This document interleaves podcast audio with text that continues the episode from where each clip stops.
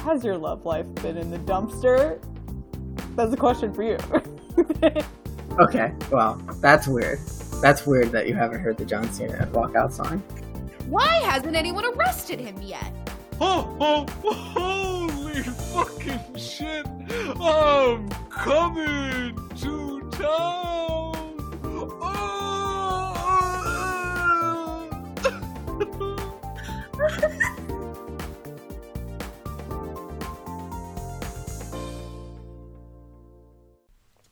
Hello, and welcome to People You May Know.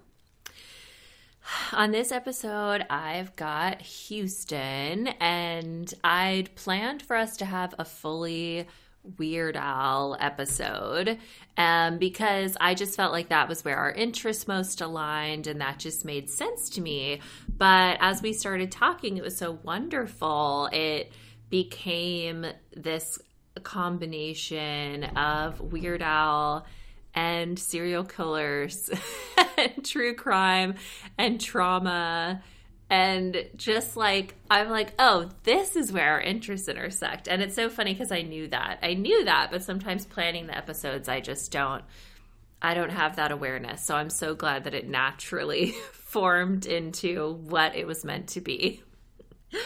Um so, for my little intro, I just wanted to share first of all, I did watch the Weird Al biopic for this podcast because Houston mentioned it, said that he really enjoyed it. And uh, I also watched UHF, but that was only like half watching it because I was too tired at that point. And I just I was like, I'm going to look at my phone and then have this on as well, which is just not the ideal way to watch anything. I don't know if you've ever done this, but you don't take a lot in. Um, but I really, I did think UHF seemed like a great movie, and I do plan on actually watching it someday. and uh, and weird, the Al Yankovic story was uh, was great and definitely made me laugh out loud a few times. I thought Daniel Radcliffe was incredible. Um, he's such a great actor and was just really, really lovely in that part. And um, I loved how so much of it was just this exaggerated uh, often just completely fabricated version of Weird Al's life, but there were a few things in there that I'm like, I'm pretty sure that's true. I feel like I've read that that's true. So um, it was nice to still get like get a little bit a little bit of truth in there. So I just wanted to mention a few other comedy groups that are really cool in their own way and just kind of how they differ from Weird Al. So there's Garfunkel and Oates. That is Riki Lindhome and Kate Micucci singing together, often very, um, some of their songs are just sincere. They're just like sweet, sincere songs that are not comedic in any way. And, and those are really lovely and somehow work, work for them. Um, and then some of the other songs are I mean, often it's maybe making fun of men or things men do or expectations on women. And I really, really enjoy a lot of their songs. Uh, oh, God. When I was younger, Stephen Lynch, I would listen to Stephen Lynch songs even though you can tell he's not like a great person. Just, you know, one of his songs is called Big Fat Friend. And it's about when you want to get with a girl, but then she has this big fat friend who is like cock blocking you. And I loved that song, even though I was like, this is about me. and I remember my friend being like, oh my god that's not about you. You you're vegetarian. Because there's a part where he says like she's sucking on a chicken bone. And i was just like i don't know if that's as reassuring as you think it is. But i listened to it anyway. And it's you know what? I torture myself with with things like that. And it's not totally unlike following people on instagram who are like if you're overweight it's because you're lazy or whatever. And it's like maybe i shouldn't be looking at Stacia Patwell's Instagram anymore, huh? Maybe not so great for the old self esteem. Hard and Phirm Chris Hardwick, R.I.P., and Mike Phirman. Uh, big fan of them. They've got a song called uh, "She Named the Pony Jesus," and it's a, a Christmas shoes style, very inspirational song, very religious. Um, just super funny. Love that song. Pie is a great song by them. If you've ever heard the Wootstock song they made, it was a oh my god, my cats are fighting in like the funniest way. Oh my god. Um they are it is a cover or a parody cover of a song that maybe Crosby, Stills and Nash played, I want to say, at Woodstock. And so they're playing some some internet thing called Wootstock and they made a song about it. And so for for you people that are like super nerdy, they like reference like Marvel movies and like D&D and all these things and it's just it's just really great cuz that that's another great thing about these these cover parodies that Weird Al does. Primarily, I, I, not a lot of other artists really are doing this, but you get to hear this song that actually is a pretty good song. It's got like a good stuff going on, but maybe the lyrics, the normal lyrics, aren't so interesting to you. So when they add something, something a little wilder in there, it's it kind of sticks with you better. I feel more comfortable listening to like Weird Al's version of Usher's Confessions than than Usher's version because Usher's version is just like a bummer. You're like, okay, you were cheating on your girlfriend and the girl got pregnant and this is one way that you're confessing to that and basically just feeling sorry for yourself that you were caught. And you're saying you you feel guilty or whatever but no no you do not. You feel upset that you were found out. So you see the emotion that comes up talking about that.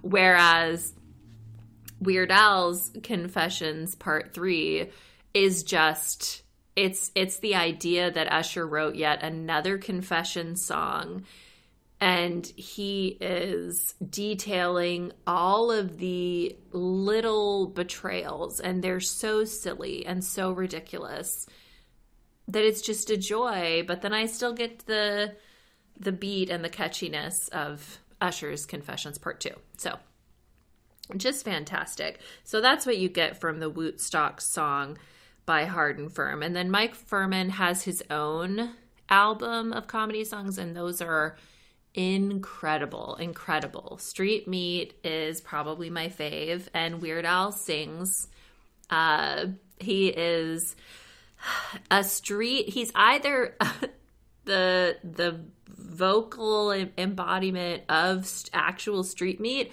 or he's truly intended to be a street meat vendor it's it's been a point of contention uh, with me and my ex-boyfriend where he was like well he's just the street meat vendor i'm like okay right that's what it sounds like but if you listen closer to the lyrics it feels like maybe he's supposed to be the meat itself and we just could never see eye to eye on this. So there so if you're interested in drama, real human drama, listen to Street Meat by Mike Phirman. I also love Sean Cullen. Sean Cullen has very silly songs. Uh, my favorite is probably Wood, Cheese, and Children. But he's got a lot of uh, just completely silly joyful songs that I just love so much. Kachivo, he and Way, W H E A Y, are both songs that are basically just pretending that this made up word actually has meaning and it's and it's like the most important thing in the world. It's it's fantastic. We've got Howard Kremer, Dragon Boy Suede, he's and he does some stuff on the pie song with hard and Phirm we've got the sloppy boys i do throw some shade on in this episode but their big screen tv song is fantastic they've got a couple other songs that are really fantastic it's just that a lot of them don't have they don't really have a meaning and so it's hard for me to connect with a song that isn't about anything at all. And and we've got Don't Stop or We'll Die. You know, got a perm for my camping trip. I mean, I, what what could be better than that? You know, Austin Powers and Ace Ventura together in one song. Um, she's got titties in all the right places. I mean, these they're classics. These are these are hits. So I highly recommend bringing some joy into your life with comedy songs if you're not doing it already. In any fucking way, welcome to the show. Okay, so Houston. We have kind of a different sort of episode going on today because when I was looking through all your interests, I was like, I don't know what to ask about. Even though I like coffee as well, it's like I don't know what to ask about coffee, or you know what I mean. So I was like, we both really like Weird Al. You mentioned liking a few of his movies, right? And then I went, oh yeah, just in general, that could be like the overall topic for the episode. Yeah, that checks out. Excellent. Okay, great. So first I'll start with a little game. And so, because you're a fan of Weird Al, I assume that you want to make parodies yourself. And please don't tell me this isn't true. I'm sure it's true, right? Absolutely. Yeah. Okay, great. Yes. I knew it. So I was looking for like just like a good list of songs that I could like make you parody, you know, just like just based on the title. You don't have to, to do a whole the whole song. but uh I went through like the um top 10 like songs on Billboard of all time or something. It's just like a lot of them I'm just like I don't even I can't imagine what you could come up with for this. So what the list I've decided to use um, is a list of R and B songs that I wrote for Taylor's episode, and I was like, these are perfect. We're just gonna go off of these R and B songs.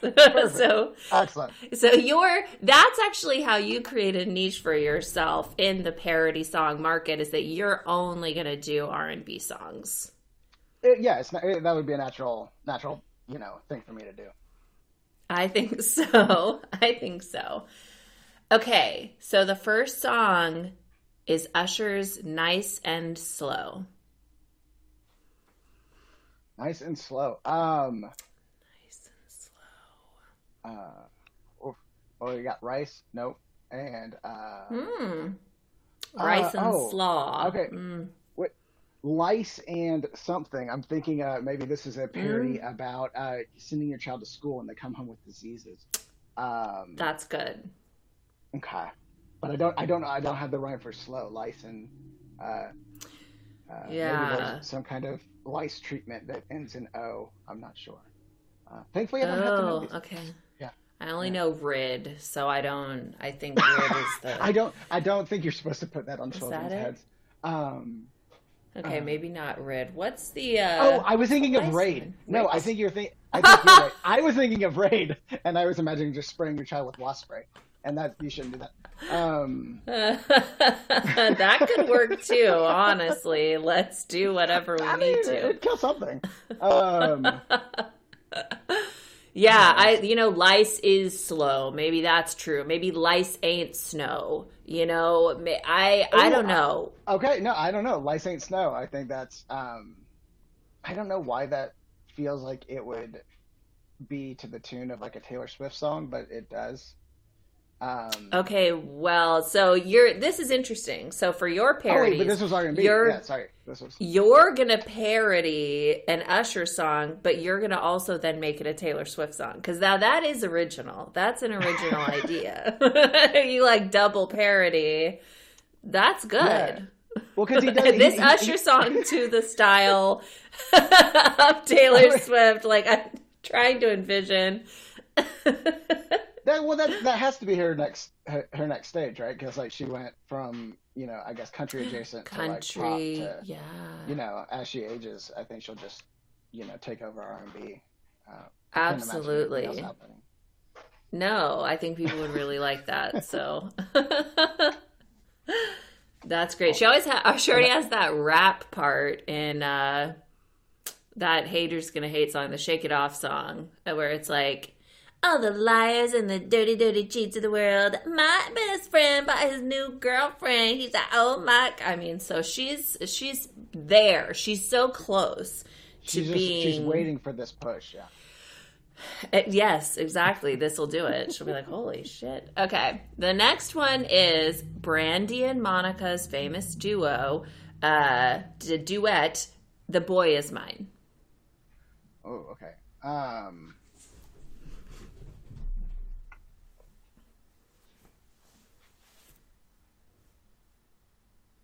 Uh, this, this, this is maybe uh older. We're going back to like the James Brown era. Uh, when, Okay. when he did uh, living with a hernia, um, and so the soy. So we're going food is is what I was thinking, but the soy Okay. is the soy is brine. Maybe it is. Yeah. I don't know if that's culinarily accurate. Um, The soy is thine. Like maybe it's got like some sort of medieval, uh, I don't know, a time when they would have said the word thine. I don't know. yeah, no. Um, so yeah, we're getting into like whatever, like medieval folk music, R and B, which again is a, he- Right. um, That's what we're looking for. We're looking for a niche within a niche to just cozy your way in there so that you can really make a name for yourself. maybe, but maybe the uh, well, the boy is mine. But again, the soy is mine, and- is that like you're The soy is in a- mine could be good. yes, your roommate situation. Ooh, yeah. They're drinking your soy milk all the time, and it's become a it's a point of contention. That's perfect. Dividing. We've got Yeah, it. That one's yeah. This one, honestly, maybe we should make a song. We should turn this into an episode of uh, what's that podcast that used to have Demi Adejuyigbe where Oh. they punch up the jam, where at the at the end you'd actually hear the parody version or or whatever. That that I think that we're gonna need to do that with the soy is Absolutely. mine. I mean, I know that you've actually recorded something, but like if if I could sing, I think that would guarantee that nobody would ever listen to it. I, you know what? People like all kinds of voices. I don't know what your singing voice is like, but you know, there's the classic, the Bob Dylan, the you know, uh, Conor Oberst. Even his voice isn't always so great, but he's out Yeah. there. You know. Yeah, and So- you know, a lot of people just say like, you know, all you gotta do is have confidence, and that's really one of the core issues. So, you know, Okay, so you're gonna be a very shy performer, maybe like the Wizard of Oz sort of thing. You're hidden behind a curtain. Don't look at me. right? Yeah, Like, I uh, like that. like that Lonely Island song, Shy Ronnie. Uh, except for he never Mm-hmm. actually speaks up. Like he's always just kind of like, Yeah. you know, terrified and and and muffled. Okay, I like this. I like this a lot. okay, the next one I'll Make Love to You by Boyz II Men. Do we know that this one hasn't been done? This almost I don't. Does he have? Oh, it I'm sure it has by someone. I don't, did Weird Al Oh, no, do I was thinking- I don't know. I don't think so. But that's. But it feels like if he didn't do boy, uh, Boyz II Men, that's a missed opportunity. Uh, I'll make Yeah. Um. Uh, I'll make pumpkin stew again. I I, I, I think having watched the movie Mm. recently, I'm I'm thinking back to a lot of the food based ones. Um, but I maybe this is do how you, like that. yeah. Especially for like the holidays where it's like you're going to maybe a potluck or something at your family's and you're like i'll make pumpkin stew and it's like and you go Mm-hmm. into what everybody else is gonna make. Aunt linda's gonna make the you know the turkey and you know Yeah. my mom's gonna make stuffing. I'll make pumpkin stew i love and it. You did Yeah, and he doesn't want to. He wanted to do all the other things that were taken. And so Oh. he's working down the list of like know. so it's a resentful. It it's is, like yeah. fine. I Right. I love it because that's like a whole backstory. that's that's creating depth. I love that. Oh my god. Okay, we are like I think we're creating an album accidentally. Oh, I'm like these Yeah, yeah. are these are amazing. Okay, wow, wow. Um, the next one is Tevin Campbell's "Can We Talk." Do you know this one? First of all, it doesn't matter really. You're just saying what the three words could be, but just curious. I I think I do. I think you know I have a, a massive uh, like pop culture uh, blind spot for for decades, but anything that came out when I was in high school, uh, I heard, and so I think like I I couldn't even pretend to, to guess what the what this sounded like, but if I heard it, I'd be like, because I know. I mean, Tevin Campbell was big course, when I was in high yes. school, so so Okay. so yes and no. um, Okay, well, Well, I'll I'm- give I'm you a little sure. because you will probably know it. It's the Can we talk for a minute? Girl, Yep. I want to. Yeah, great. Great. Okay, so Okay. what are we Uh, doing? Oof. Okay, this is so one. I'm trying to challenge myself to go outside of food, and two, this is maybe, Okay, that is tough. maybe a little bit of a stretch, but uh, and a, but cryptid walk is what I'm thinking of, and this would be about the various movements of uh, cryptids. So you got like Bigfoot, Mothman, uh, maybe maybe an alien. I don't know if you're Oh. familiar with uh, uh what's the one? Um, oh god, uh, the the actual name. But it's one where he does like three different short stories within. Like sometimes he'll do like uh, each verse is like a, a small self-contained story, and so each one of those Oh. would be. You'd pick a different cryptid for each. Uh, That's amazing. so that's okay. That's going to be one that you really put your heart and soul into writing, and it's just like a Mhm. labor of love. And then only a few people really Oh. listen to that one, or right? 100%. It's It is deeply alienating. It is not. Um, it is because the one I'm thinking of, like it, it, it ends up like with like a weird incest storyline is like the second one. Um, Okay. It's the parody of uh, "Complicated." I think whoever sings the song "Complicated." Uh, oh yes, yes, yes. Avril Yeah. Lavigne, So- yes. Yeah. Okay. That's right. Isn't there? Is that the one where there's a beheading on the freeway? Is one yeah, of the? uh, okay. I believe it's a roller coaster. Yeah, it is. Uh, Oh, roller coaster. Okay. Yeah. Oh no, yeah. So the first one is uh, uh, he eats too much cheese pizza because he has a party and nobody comes, and so he gets really constipated. And then the second one is he uh, the second verse is he deeply loves this this uh, this person, and then they you know uh, get naked at some point, and they she has the family crest on her thigh, and then um, yeah, Oh the last one is the roller coaster decapitation. Okay, so there's okay. Decapitated. So what's the incesty one? What's the word that's like complicated? Related. Related. Okay, Yeah. related. Great. Yeah. I like that. I think that's the perfect way to parody complicated. And I think Cryptid Walk is perfect for Can We Talk? okay, you're nailing this. Okay, the next one is Mariah Carey's We Belong Together. Okay. And you may not know the song. I feel like maybe this came out a little too late. You may have already been in Africa or something totally, Checks out. you know. Yeah. Um,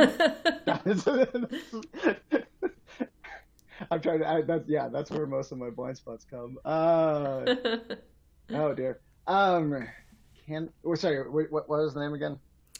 we belong together. Um.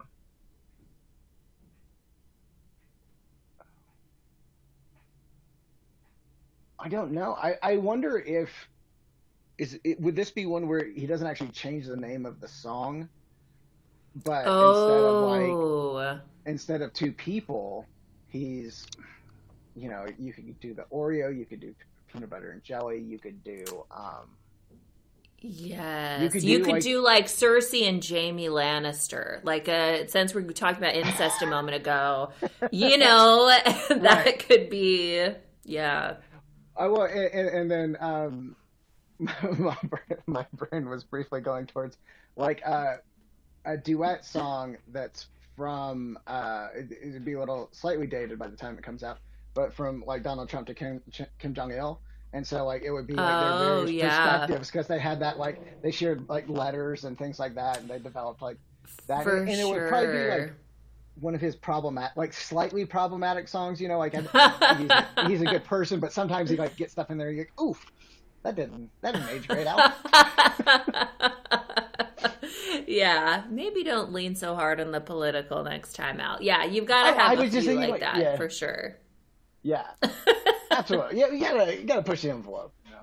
Yeah, you've got to. You've got to try at least. I do like that. And I like especially that it is it is a little it's a couple years late for that. So I do think that's like pretty good. It's a couple years late for We Belong Together. You know what I mean? Oh. so it's perfect. And there's Right. no Well, so now my my brain's going a different way, which would be because he does have like a, a, long history of like stalker adjacent songs, and so we belong together, but but going Oh. a little more uncomfortable also would. Uh, Yes.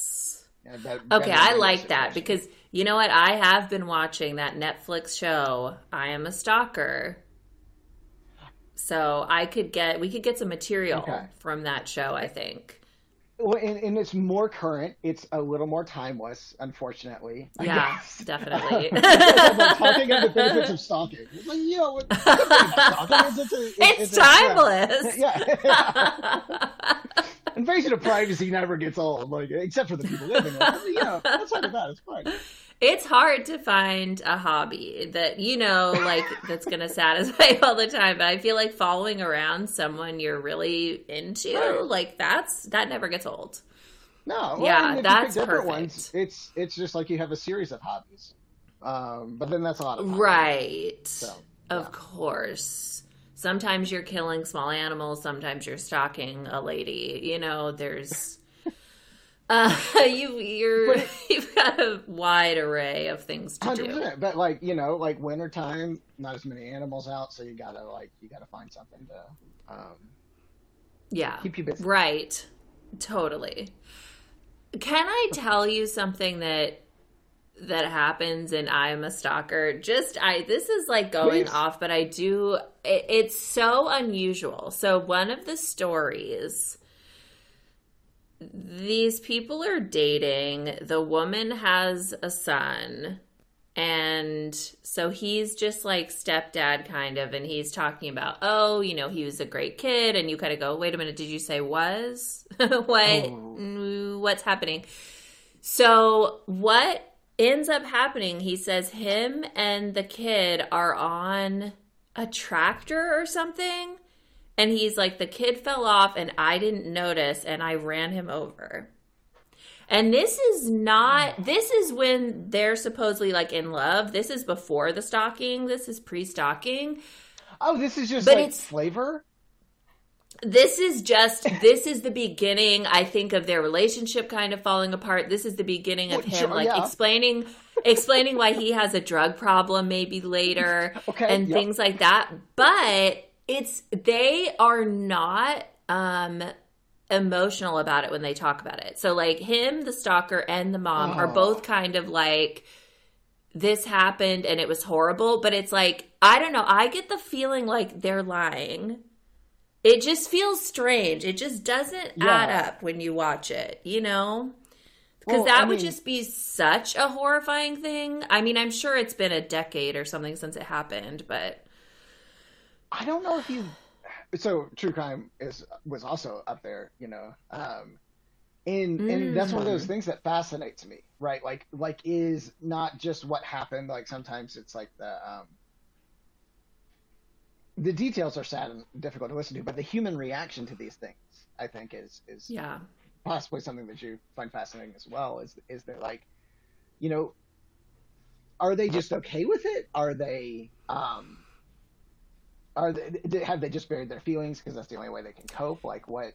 Yeah. that is that is oh because like when i talk about my own trauma and, and experiences and stuff like that like it's it oftentimes is like raw and emotional like right underneath the surface like i can't imagine sitting down for a camera and being like well and then he tripped and I, one thing led to another and you know Right. And actually, now that you say that, it's like I am definitely more of like a numbing sort of person. So I could see saying something in a like way, but just like, I don't know the specifics of that. I don't know that you would ever get to the point where it's not the absolute worst thing in the world to even remember happened at all. It, you know what I mean? Like I could see numbing to certain Yeah. things, but that, I don't know. I don't know that you even could. I don't know. Well, but then there's also like the dynamic of um, they are on a reality show about stalking. So obviously, like they've just piled like layers of trauma on top of this. So it's like, boy, this was True. bad, but holy, holy cow! Just you wait to see what happened to the cat or whatever. You know, it's like okay, Like, And once once he is stalking her, he does at one point threaten to flush the son's ashes down the toilet, and then I believe he actually does. Oh, um, oh. so it's you know it gets it gets Yeah. beyond. Um, can I tell you one of my other favorite stories from a true crime yeah, show? but yes, but also hold on. You're re- not ready to move on. So- not yet. Not yet. Um, oh boy, you just you just threw a lot out there. So that explains uh, a lot why the tractor wasn't the most. And so he was describing Yeah. running over the child with the, the tractor, but then got to the point that like. I apologize for phrasing this way. Finishing the job like wasn't enough. Like there that Right. there's there's an accident to the track. Well, hopefully an accident part to the tractor thing, but like that. yeah. Um, flushing that is that is a really specific and, and forever hurt. More almost more so than death, Yeah. right? Like because then it's like, wow, wow. What? So this is on Netflix. Yeah. All right, all right. Yep. Next story. That one's wow. Okay. Because wait, have you seen I Am a Killer on Netflix? Probably. I think I've started it. Okay. I think sometimes these shows either make me sad or I've just heard a lot of the stories before and so I get disinterested. So I can't remember which Okay. is that the one where they just talk to like not famous murderers and they just kind of like, Yeah. go through Yes, I've seen I've seen bits of that for sure. Okay, yeah, I really love that one, and and I'm a stalker is pretty good too. Except, I don't know if you felt this way, but when I watched I'm a Killer, at first I'd be like, "This fucking son of a bitch," because they would always like say the terrible thing they did first and kind of present them in a certain way, and then over the course of the episode. Almost always, you would go, "Oh gosh!" Like I kind of understand this person's story, I understand why it Yeah. happened. Sometimes they were victimized or traumatized, or it was an accident, Right. or like just a weird so they weren't all like monsters by the end. But the I'm a stalker one is not that way. Pretty much the whole time you're like, yeah, this person fucking sucks. It just mm-hmm. like doesn't you don't see them in a different light. It's very interesting. I mean, I guess that's good because, like, you can. Maybe it's easier to kill somebody than stalk them. I don't know if this is true. Like, obviously, like, there are different layers, but there's, like, you can, Yeah. like, lose it and, and do something you can't take back, right? But, like, to stalk Yeah. somebody just, it takes a lot of effort. And, Yeah. like a lot of effort like more so not that not that i like want to commit lots of invasive crimes and things like that but that one like i don't even know if i just have the bandwidth to like commit to that Yeah. And watch well shows. right?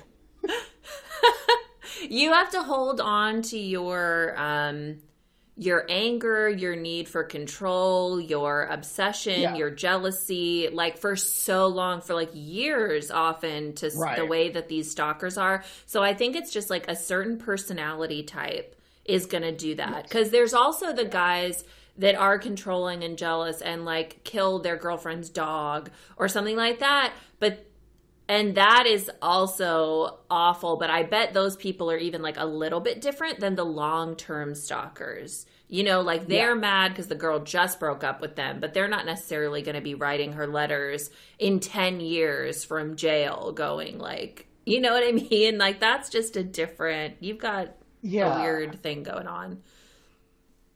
Yeah. No, I just I don't uh I don't think I have commitment issues, but I I, I don't I can't commit to almost anything in life that hard. like that's that is, I oh, think it sounds fun myself, but um but I wouldn't do it. I want to. Oh. My heart wants to, but Sure. I don't want to get in trouble or anything. But for me, I have a hard time yeah. with hobbies. When people say like hiking, I'm like, yuck, that sounds bad. When you say following someone home from work, watching them outside of their window, like making sure they don't see you, I'm like, yes, like that sounds Yeah. great to me. Right, and they're they're both walking adjacent activities, but it's like you know, one But it's a totally different mindset. Yeah. hundred percent. Yeah. and it seems like I'm joking. I'm actually not even joking, but like if I could do that, if that if there was a way for that to be socially acceptable where and you're and legal, I would absolutely do that. Like maybe one of those things where they have like a bunch of people in the city of New York or whatever, like playing tag or something. There's been like these weird things where, like, at any point, someone could tag you. So it's like this. Uh, you always have to be on guard. Like I feel like if people signed up like to be stalked and then I'm going to be looking for you, so you're like, "Oh my gosh, I really have to hide because they're You know what I mean? Like they have to be on board with it and it's a game, then then I would do it. Okay, so it feels like what you want to play is hide and seek. Yeah, at a very elaborate game of hide and seek, but Yeah, I don't like, want someone like sinister edge, like, you- chasing 'cause you- me. Yeah. Right. Oh, because listen, we're adults. We don't need to run. Like that's fine. Yeah, I'm not going to sign up to be stalked. I'm going to sign up to be the stalker. That's the Oh, 100%. difference Yeah, for yeah, me. yeah. There's some people who are going to want to be stalked, and that's okay. It's true, but so but you would want consent. So it, it's not uh Yeah. it's not a violation. It's more of just like a Right. a, a praxis for you. Okay. yes. No, this Yeah. makes sense. That's probably the healthiest way to approach this. because I, I didn't think think, you were joking. Okay, good. were- It sounds like I'm joking. I was like, it, I mean, it does because we're laughing. But also, you, you brought it up, so I think you're very serious. Yeah, I think if you could take all the steps before murder, that would be so fun. Like breaking into someone's house, like getting to know their routines, like seeing um, where you could hide in their house, just like sneaking in when they're not home to just get a lay of the land. Eh, But that, you know, like Yeah. just it's a months long stalking thing. Like, where you could kill them. It ends with you being at the foot of their bed, and then they wake up and they go, "Ugh, you got me," and I go, "You son of a bitch," and it's just that's the end of the game, and it, we start over. I get a new victim. But so I mean, you, you have picked like the probably the two serial killers that I think bother me the most. Uh, not to make it a contest, but would be like Richard Ramirez and BTK, but with like a playful twist, which is Yeah, like, I'm right. gonna watch you sleep, but I'm just gonna tickle your toes. oh, may, maybe just kill me at that point. I don't know. That's, uh, but if you signed up for it, you signed up for it, 100%. then Yeah, it's yeah, you know it's great. So wait, Richard I- Ramirez is one of your faves. No, no, not faves. Um, this is like in t- in terms of like so so one again. I'm mildly obsessed with this stuff, and uh, Okay. be, because it because it's challenging for me. I'm like probably emotional to a fault, right? And so like when I come across Mm. like these people that are that are very uh, committed to a craft that I cannot, um, you know, conceive of. Like they they fascinate me. And so like Richard Ramirez and like how he would hide and wait and and was like, the the violation of space was like a big part of it, and and I believe BTK Mhm. was that way too. Like did like the the lead up was almost as important as the uh is as the murdering people uh element of it. Yeah. And and so like they they are ones that like elicit some of the most visceral reactions from like they they unnerve me the most it's all bad right like don't i don't want to get turned into a lamp either but like right. i really don't want you in my closet i think is what i'm Maybe yeah. It's there's this yeah, this closeness, this Mhm. intimacy to their attacks that's like, yeah, that's that's so true. I don't I was never like that into Richard Ramirez. Um, but then I watched um, that American horror story that's like set in the 80s. I forget what it's called, Mhm. 1987 or something like that. And um, they have a Richard Ramirez character, and they reveal a lot of things about him that I was like, "Is that true?" Like, I, I mean, it was crazy stuff. And then when I like, so I looked at his Wikipedia page, of course, and I was like, "Oh yeah, huh, wow!" Like, Uh-huh. his um i guess he maybe like psychosis sort of stuff um and i want to say he's the one that he was a little kid and he had like an uncle show him like graphic photos of people he'd killed in war or something oh boy yeah, it just sounded Wow. like just incredibly dysfunctional and then yeah, just a very unique uh, type of killer, you know. yeah no he was he was challenging um that what a what a weird thing to be shown right like not that necessarily like his his uncle doing that you know is like well now i gotta kill everybody but it's like what a weird thing to be a normal part of your childhood is something i also can't like connect with because nobody did that as a kid. It took later in life for people to show me a lot of horrible things. Yeah, so it's like how and then what sort of family are you growing up in where hmm. that's going to happen? Like you're like is are there littler symptoms of that throughout your whole childhood? You know that Yeah. don't stand out as much, but it's like, yeah, well it led to this uncle cuz I don't think it was like I want to say it was not just like normal people like he killed in war. It was like, oh, then there was this lady I like raped and murdered because she lived in the Right. village or something. Like I want to say it was like very very disturbing. Well, I mean, the fact that he was thinking like war's not great, you know, and I think a lot of that's not Right. terribly controversial. But when when it comes to the point of like documenting your your progress, uh, documenting these things and Yeah. remembering them, that that kind of was like, well, like we just kind of paid for him to be a serial killer, and uh, yes. then you know it's the family business at that point. Like my aunt traveled a lot and would come home and show us slides and all this stuff, and it was great.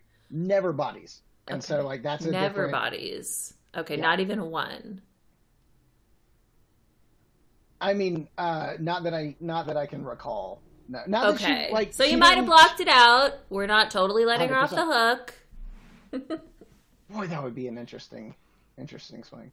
I yeah, I don't I don't see her as a as a serial killer, but she has traveled a lot, so you know I can't can't. That why would someone travel or have a job that involves travel if it's not to like cover their tracks and not be spotted by the police? You know what I mean? It's like Oh, yeah. it just doesn't make sense. So I feel like you need to look a little closer at your aunt. Sometimes it's hard to admit these things to ourselves when it's, you know, Yeah. a loved one, but I mean that's that's Not looking nature of all these good. right? It's like, like wow, I never, never thought you'd do that. Well, I need to hear so much more from the families. Did you know that BTK's daughter wrote a book? I'm yes, but I have not read it. But yes, Same. I bought it like years ago and I'm like, Yeah. I don't know that I'm ready to read it. But I think I do want to because it is so strange sometimes when the these people say, "Oh, they were like totally normal." I'm like, I have a very hard time believing that if you were really present in their life that you would think they were totally normal. But I mean, I don't I don't know. Maybe maybe that's true, but when it's, some of them are very good. So you know, a, a big difference in in I think Richard Ramirez and BTK is is that like um Richard Ramirez was like very comfortable in his own skin and possibly other people's skin uh, in the way that he like the world. And BTK like created those like barriers, right? Like it's like some people Mhm. are like, you know, they do a similar thing. It's like, oh, I'm not at work and I'm gonna like, you know, have fun and party and do all this stuff. But at work, they're very serious, and so they have those like Mhm. very like disparate personalities. And, and I think the gist of her book, right, was like kind of he was a normal, boring dad, um, and then Really? Also like to just murder lots of people, and and Wow. and again with that kind of whole intentionality of separation of your persona um, i'm just i'm not Yeah. that intentional and so that seems seems like a lot of work Yeah. um, and i'm not So, lazy you know what? that's not what i'm getting at that does make that. sense. That does make sense, though, that part of your whole thing is being very aware of what you need to do to hide in different situations. So when Mhm. you are with your family or you're at work, the way that you get away with murder is by being like, hey, like, we're having a good time. Like on season one of Dexter, um, I think it's episode one, really. They introduce him like bringing donuts to everybody at work and being really friendly, and everybody knows him and they love him. And he's like, I could not give a fuck about these people, but like, this is what you have to do to have them just like trust you and, you know, seem like you're just a normal person.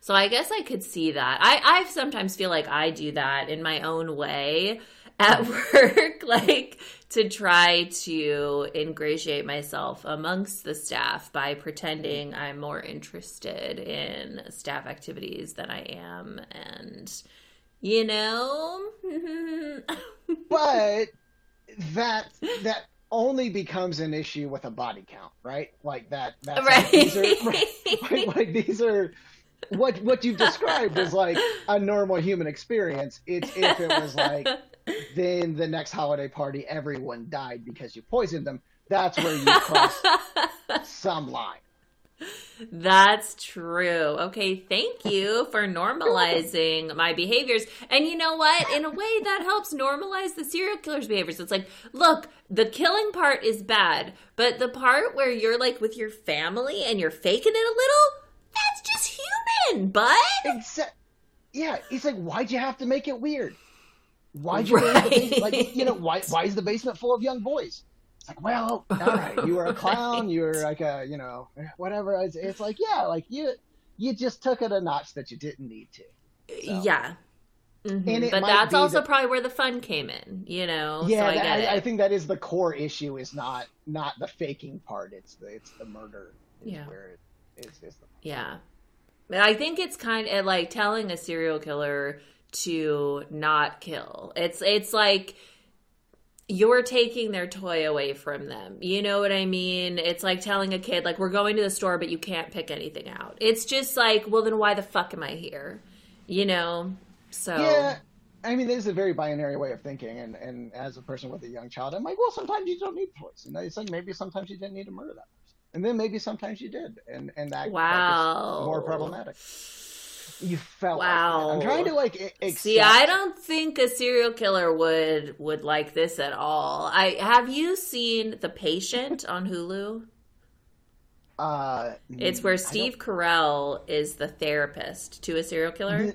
I've seen I've seen these commercials, but yeah, it looks like it would freak me out. I'm a, I'm a big big one. Okay. It, look- it looks very because the the what's weird is I can talk about this stuff that happened in reality, but when it's pretend, I'm like, ooh, no.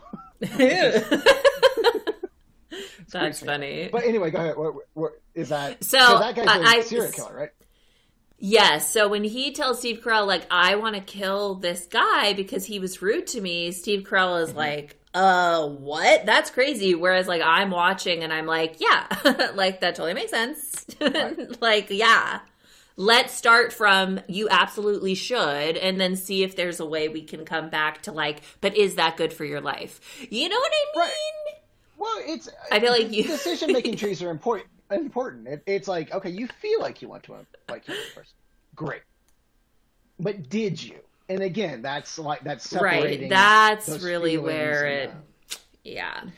No, I would. Yeah. Um, I I would be murdered. I think pretty easily because I think I would. I think I would frustrate um, uh, most any serial killer.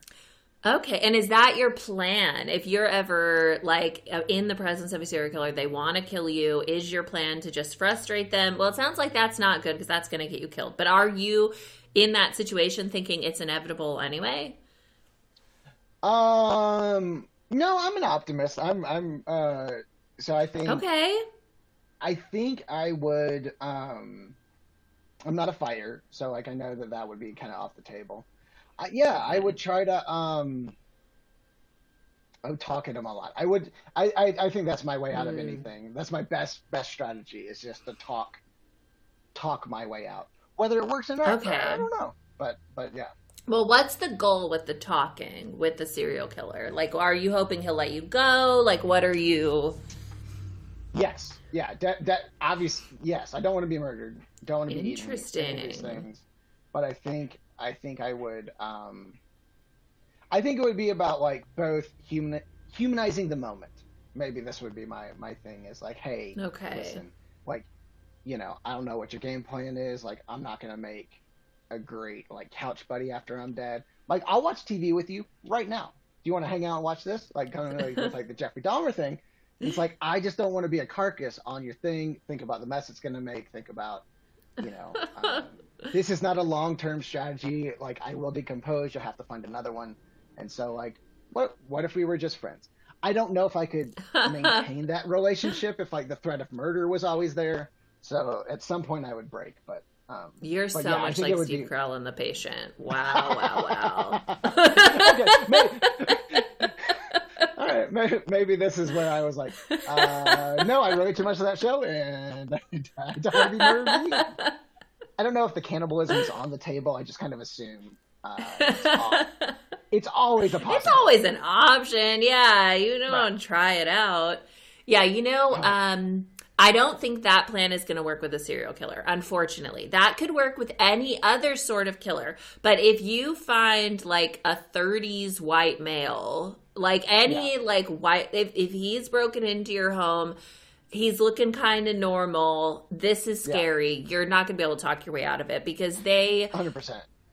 they've done this a million times you know what i mean so humanizing yourself that does not work with a serial killer they don't they aren't capable of seeing you that way but your idea of like what are you gonna do like like making it where you have this curiosity maybe you mm-hmm. could shift the victim i mean i don't know if that's totally your goal, but you might be able to be like, let's talk about this. Let's get creative. Like, what were you planning on doing to me? Is there Right. a way we can make this happen as a team? I can help Sure. you with Right. your next victim. Like, you might Oh, do something okay, like yeah. that. My, I've I thought, might you know, in that, pretending. yeah. well, you can say it. You don't have Oh, to right, follow okay. through. Oh. It's like, let's go to lunch. No, totally. It's that Right. sort of thing, but with a serial killer. It's like, let's kill Yeah, the is- person. is this- is this like- you know.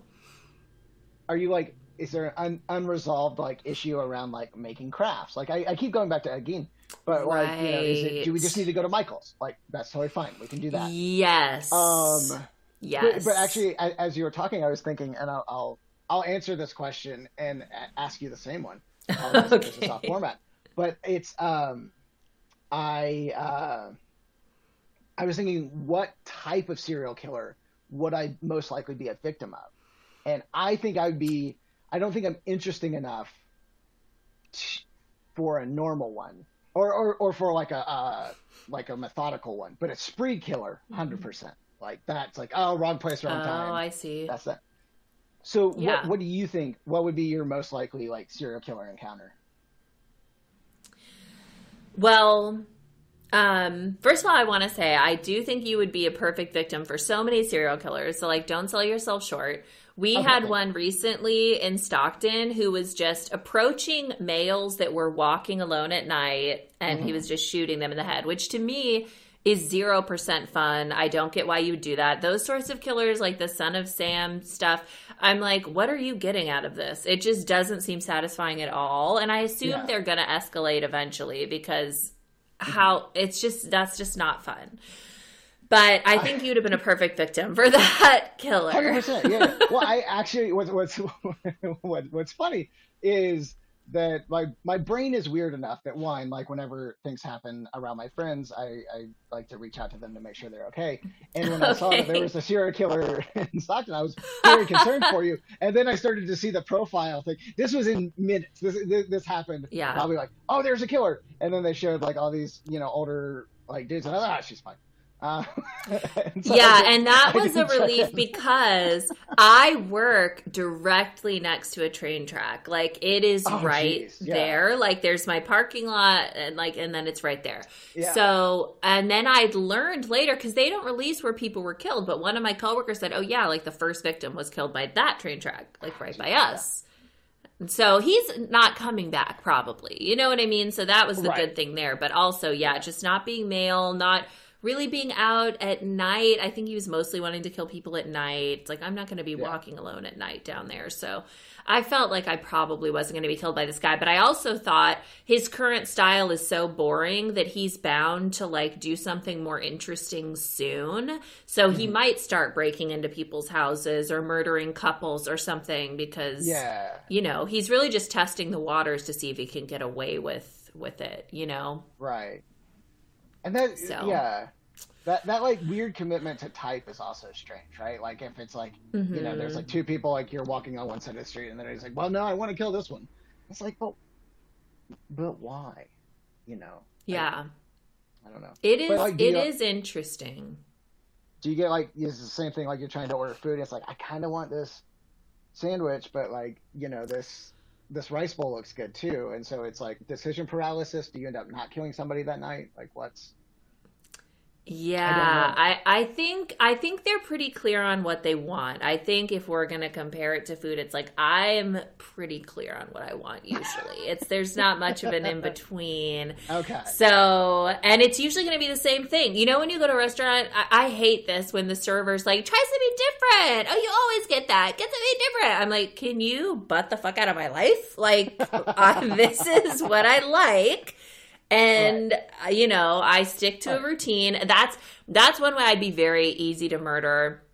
So I I might have that like neighbor person who murders me. Like I remember seeing this um this story when I was really young about a lady who okay, the neighbor asked to borrow tea. So and she was an old woman and she ended up dying from the tea, which is how the woman who lent her the tea eventually realized that her husband, I think, was slowly poisoning her by like putting a little bit of poison in each tea bag. I feel like that I would probably be murdered by like a partner, like somebody like that Yeah. because of my routine. They would just okay, well, you do this every day, so that's how I'm going to murder you, you know? Yeah, men poisoners is rare. That's that. That's an interesting. That's just a. And I might I might be wrong that it was the husband. I don't fully remember the Oh, a- cast not- of I'm not- characters. I'm not challenging your your your memory. That's but that would be that would be interesting because typically, uh, Yeah, female serial killers women like to, to poison. More, Yeah. Yeah, and and again, it's just preferences, but like you know, where it's Well, but like, this is not try to- this is not a serial killer situation though. This is a just you know, so I guess that is Okay, different. yeah. So maybe I do need to think a little differently because um, I do have to share a funny story though that Jackie Kashian, the comedian Jackie Kashian, said that her uncle tried to kill her aunt with poison. He put like some sort of poison in like a bottle of soda and then he was like oh my gosh is she going to be able to tell that i'm trying to poison her so he tried it a little bit to see if he could taste the poison and he died I mean, that is. Death isn't usually funny, but that is very, very funny. that's very because, funny. like, how dumb. I mean, the question is, well, you're that dumb. Like you- you don't have to ask how dumb a person is, but it's like he, he didn't know it how was much it took to kill a person, I guess. Yeah. He's like, Uh, yeah, yeah, have a little was- sip yeah, of okay. poison. I'm gonna, But maybe I do some research on it. But I know I know how to do a basic loop, right? Like you get Yeah. you. Maybe this was pre Google. I don't know. Maybe this was like the 80s. Because that would be hard. But just go to the library, do do some research. You know, it's inconvenient, Yeah. but you got to know. What again? Oh it's, it's that effort, right? Like if if you're gonna do something, Yeah. do it well. And so like when you half-ass stuff, like you just you embarrass yourself, and sometimes you you drink your own poison. Um, Yeah. But I think one of the, totally. I actually, as you, I was thinking too about like why I think I'm going to be like a, uh, a spree, like a victim of a spree crime, and I think it's because I've been Mhm. adjacent to a handful of them, and that was. Oh, was- wow. Uh, so I grew up in Atlanta, um, and so I was, I had intended to go to the Olympic Park the night of that bombing, um, and then we're like, oh, it's like, and we would have shown up like. Had we gone, and so it was like one of those like near misses. I think my life is full of near misses, um, Wow. and then another one was I think two Christmases ago uh, out here in Colorado. There was uh, some guy that like started uh, murdering a bunch of tattoo artists and ended up um, uh, at um, this shopping area not too far away from where we live. And actually, I took my uh, son and my girlfriend out to look at Christmas lights, and we ended up sheltering in place for like two and a half hours because he had uh, just shown up and you know shot up a, a, a bunch of things, and so it was. it- So I've been adjacent to enough weirdness that I'm like, no, that's. I have a like. I don't know this weird, weird feeling of like someday, like maybe I'll be close enough to some weirdness, and and I don't want to be. Yeah. Like it's not, but it's it, it's in the back of my head. It feels like I mean not to be super internety, but it feels like a final destination thing. Like the the universe is like, okay, now we got him, and then you just narrowly slip away, and they're like, oh my fucking god, okay, let's set up some other spree killing thing, and hopefully he'll follow through with the plan. you know? I mean, yeah, I mean, but it's like when I'm like 85, feel like a good time to be like, oh boy, he was he was just the nicest guy. Like he he liked Yes. going there for his donuts, and then and that was his last donut. So Yeah, and that's exactly what I think for me too. I think if I'm a victim of a serial killer, it'll be it'll be when I'm really old where like you read about it and you go, this guy like brutally raped and murdered this like 80-year-old woman and you're like, okay, like it's just so really that just Yeah. seems so fucked and that's probably my destiny, you know.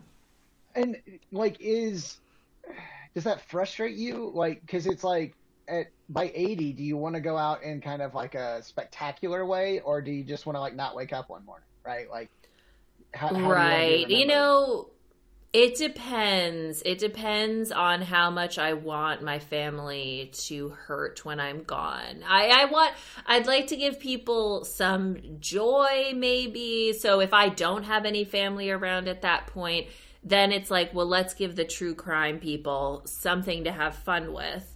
Right. But if I do, if I have like children and I feel like they don't appreciate me enough, maybe being brutally murdered is a way for me to like them to be like, oh my God, I feel so guilty for how I treated my mom. You know what I mean? And kind of forget that I was a terrible bitch or whatever and just focus on how I was a victim at the end.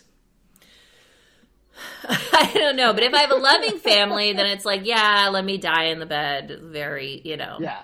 They can just be like, well, she was at peace, that sort of thing. Because that is Yeah. something that I do think is really tragic is when someone dies in a way that their family can't say, well, at least they didn't suffer. It's like when you know the person Right. suffered, it's like, how the fuck do you then go, well, I guess, you know, like there's really no Right. way to make yourself feel better about it. That was um there was one um it was about this weird like small town Nebraska murder. Uh it's on Netflix. I can't remember what it's called, but my girlfriend grew up in Nebraska and so she uh we were watching it and like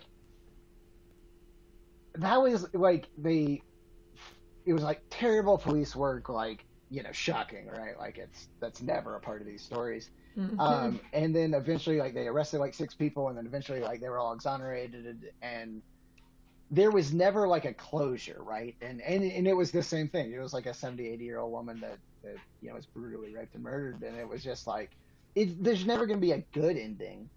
But then they took the one closure that the family had and they took it away, and then it was like, Mm. so, okay, so like now, so like was justice like where? So it's it's a really Ugh. complicated thing. It just is it's just sad. Like it's just one of those like sad because it was so small. It was so, you know, specific. Um, Yeah. So wait, what do you mean when you say they took away the one bit of closure they had? Oh, sorry. So for the family, right? Like this this idea, and we're I, I'm going to try not to talk too much about this, but it's like this idea of justice, right? Like so the the family, like Mm. my grandmother was murdered, and so somebody went to jail, and then when you bring up, it's like, well, what if what if these people didn't kill my grandmother? And it's like, well, she's still dead, so I want somebody to suffer. I need somebody has to have a Mm. consequence for this action. And when shitty police work and, and things just remain unresolved, like it takes it takes the story they thought they knew and the, the re, a reality that they were living in possibly moves back towards some kind of universal justice but then the family member still just has a dead grandmother and they're just hmm. sad and unresolved in that way I just often feel like with these families that like really want the person to be in jail forever.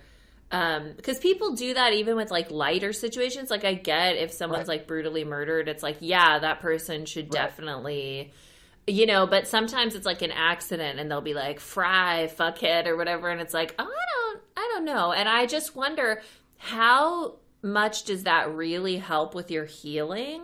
Like to know that somebody's suffering for this. Does that really make you go, oh, thank God? Like it doesn't seem like it would Yeah. really make you feel better. It's it and maybe if it does then it's like I'll, I'll, you're just still mad right? Like you don't Yeah. you've not actually moved through feelings. You're just angry and the- so you need a source for that anger. And as long as there's a source for that anger like or a receptacle for that feeling um that um i did a research project on people's experience of justice. And and yeah it was it was on like petty theft and crime and like you know when people got their stuff back they were cool with it and when they didn't they were uh, like unresolved and it was like so so that that was kind of the thing is like if there was something to take out your your feelings on or some way to get your stuff back you might have some resolution and can walk away with it. But then if not like you're just gonna you know hold that grudge and hold that like resentment and and it doesn't have anywhere to go. Like and um, you know what this more than i do but like there's probably healthy ways to deal with those feelings and and sometimes you just stay Yeah. mad Yeah, I think a lot of people don't want to find the healthy way. They really like like the revenge thing, the anger Yeah. thing, and yeah, yeah. I don't know. Those feelings don't feel good when I have them. I just wouldn't think it would be. But Right. I, I would get like if you're thinking of safety or like you know this person really cannot be rehabilitated. Like you know, I get at least feeling some comfort that like they're not going to hurt somebody else. But when it's solely an act of revenge that you're calling Mm-hmm. justice, but it's really like, you know, Yeah. uh, you're just like someone needs to pay, and it's like what I always think is that there is no justice for any sort of murder or anything, even if the Mm-hmm. the murderer goes to jail is that really justice? Does that like, oh well now everything's evened out. Now we're good. Mm-hmm. Like you got to kill my grandma, I got you in jail, we're even. Like I just Yeah. don't there there just is no justice at that point. It just is tragic and that's all Right. that's all it is. There's no, Yeah. nothing that can make your loved one being killed like better at all. Nope. And there's uh there's oh man one one of the stories that, that I will always always think about is I was, I was uh, asking somebody about uh, specific rebel leader. Won't want don't want to you know put him on blast right now, but um, Mhm. was asking about how how how this community would move forward. I said, well, we just want to forgive it, and and that sounds nice, right? Like, and then I said, we want to forgive him and just build him a give him a compound, bring him back in, and uh, let him and his wives, you know, live there, and then so they're a part of our community. And this sounds like a really like utopian nice way of thinking about it. And then they said, and then we want to shun him and never talk to him, and then he'll kill himself. And that was their like avenue to justice. And so it was like, you know, when- when my- I was like, oh, okay, okay, that Oh hmm, we might disagree on forgiveness, but that that was reconciliation because it was like for for for our people, we're so social, we're so communal, and what he's done is he's taken away my community. So I want to bring him back into my Mm. community and then pull that away from him. So it is very much an eye for an eye, but it sounds. It, on the surface, it sounds infinitely nicer, but then you start to add ask secondary questions, and all of a sudden it turns out that they're still hurt and they're still really angry, and they want to take it out in a way that makes sense Yeah. to them. Um, so. Yeah, but it's like he may not feel the pain of having the community ripped away from him that you expect. And then how's that going to feel for you? Is that just like more pain if he actually does great or he hurts your community again before you have a mm-hmm. chance to strip it away from him? So, you know, you Yeah. do have to be careful with some of these revenge fantasies. They they don't always work out the way you want. Oh, they. I mean, I can't think of one. That, I think that's one of my issues with like Taken and all these other things. Like, it's just like, I was like, this is not real. This is not like this doesn't Mhm. doesn't solve things. Like, so again, I'm I'm maybe not like a full pacifist, but I'm pretty close to one because I'm like, yeah, it's just, a- you know, I could. I don't think I could murder people, but it's like if if if I did that, like I know I'd just feel bad differently. So like, know, Mm.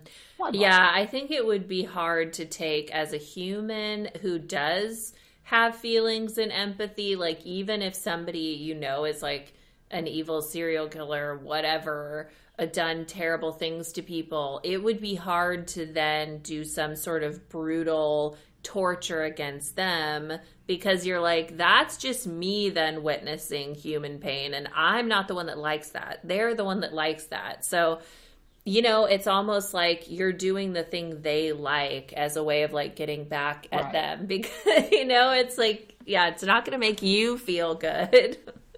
Well, and this is this is this is where I think going back to your stalking, murderless stalking approach makes a lot of sense because it's like you get, you know, that I don't know if it's dopamine, but you get that that that rush of like, hey, I'm I'm doing this thing, and and but then you don't have the bad feelings about ah, well, I did this thing, so it's it's keeping Yeah, it fresh and it's keeping it present. So So true. Yeah. So that's okay. I have I have a stand up thing about the the whole idea that we can't do cruel and unusual punishment. And I was like, look, you know, I get cruel, but why not unusual? And I think that could be the perfect way for these families to seek justice. It's like you are not torturing this person, you're not giving them the chair or whatever.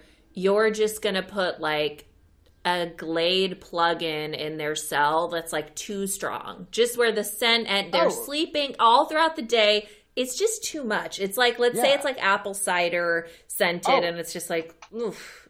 I was Oof. already reacting to that apple cider potpourri. I, I very specifically hit that that that, that smell. Um, Perfect. Um, yeah, that's that. Yeah, unusual. my my own brain is like, well, when you say unusual, that's just like you're trying to make a normative statement. So like, why is why is like running electricity through somebody like normal, and that's fine. But yeah, like you know, Right. Um, you know, making it so their nose always tickles. Like, is that Mhm. you know? Yeah, permanent feather surgery. It's just something's in there, Huh, pepper. I don't know what it is. Yeah. Yeah, it's you just always kind of smell like farts for the rest of your life. Like it's it's just yeah. I think you're right. I think I think you- you're onto something. Is that like unusual doesn't. uh Yeah, it doesn't have to be bad. right? But just- that yeah. would be its own form of torture, just like a fun Yeah. a fun form for you to enjoy, you know. Right. Like a firing squad or hanging, like is you know uh, that was yeah. unusual at some time, right? Like somebody was like, well, what if we put a rope around them? They're like, well, that's not normal. We're, we just drown people. Right. And Like, oh, that's certainly cruel. Are we sure that's not cruel? I mean, I don't know, guys. Yeah, that I could really get behind though. I could have a lot of fun coming up with punishments for these killers, you know. I think that could be that could be really great. A thing that's that's strange that they don't do actually when someone is um imprisoned for like a DUI situation, maybe like a drunk driving where like they killed somebody or something like that. Is there not a way for them to give them um I'm trying to remember what it's called, buspirone or something. The medication that you take that if you drink alcohol, you will become very sick. And it's what people Oh, yeah. take like in rehab so that, you know, like why are can we not just do that forever? And that's not even like really a punishment necessarily, but it's just like, you know, prevention. Like I don't know. I don't Well, see it's, why we couldn't it's do these either things. prevention or it's punishment should they they choose to like step Yeah. outside those bounds. Like True, true. honestly, I think that that's like I don't know. I guess yeah, I was a Lyft driver here in Colorado for a while, and so ended up like taking a lot of people that that needed rides and were going through like programs and things like that, and and it was like it just felt like a financially extractive experience instead of like anything that like they might be drinking less, but it was more just like life sucked more. Um, and so it's like what what end do we want? And that's that's a whole bigger Mhm. philosophical thing Yeah. with justice is that it's like what and if it's like behavioral correction, that seems, you know, spot on. But if it's if it's you know, we just need to sell these ankle bracelets, then that's a different that's a different motivation, Right. right? Like That's like Okay, and that is a- a good question. Yeah. anyway, I can I I I won't go too deep on that, but that, but I think that is the interesting part, right? Is like what do we Yeah. what do we want from this world and what do we want from from this experience? And and maybe a lot of those are unresolved, and that's why we just want somebody to suffer because we don't know what we want. And Yeah, that's so true. Yeah, so maybe that should be a question in these court cases where they go, "What are what do we want in this situation? Mhm. What do we want? Do we want to just make sure that the public is safe from this person?" Mm-hmm. Or do we want them to to change and live a whole different life? Or like, do we want them to, you know, whatever? That's that's really that's really interesting. Do we want to just sell the ankle bracelets? I look because you know what, you got to get that money. You got to get listen, I that money. I have never been good at that, but that's you know, yeah, getting the money is what I was saying. But yeah, yeah, that's it is it is tricky. okay, and this is an abrupt shift. We are gonna do one more Weird Al R and B. I was hoping you were song, coming back okay, just to Yeah, get yeah, us back into it. Yeah, let's let's this get us one back of his into longer this. songs um that was you know this is like you know the uh, stuck in the drive through and so it just like goes through Mm, this long progression of like yes. yeah anyway Yeah. back to the back to the music Yes, that's the song where okay, then there's 40 minutes of talking about serial killers. Right. I yeah, I like that song. It's catchy. It's like I like I liked his earlier stuff better. It was like when he, when he wasn't just riffing on violent murder. I like the Soy is Mine myself. It's just Yeah, kind of a yeah. simple, you know, yeah. Yeah. It's a complicated premise to that song. okay, so the last song we're going to do is called Let Me Love You. And this is by Mario. Okay. The, I mean, the problem is we have been talking about uh, serial killers and stalking intensively, Uh-huh.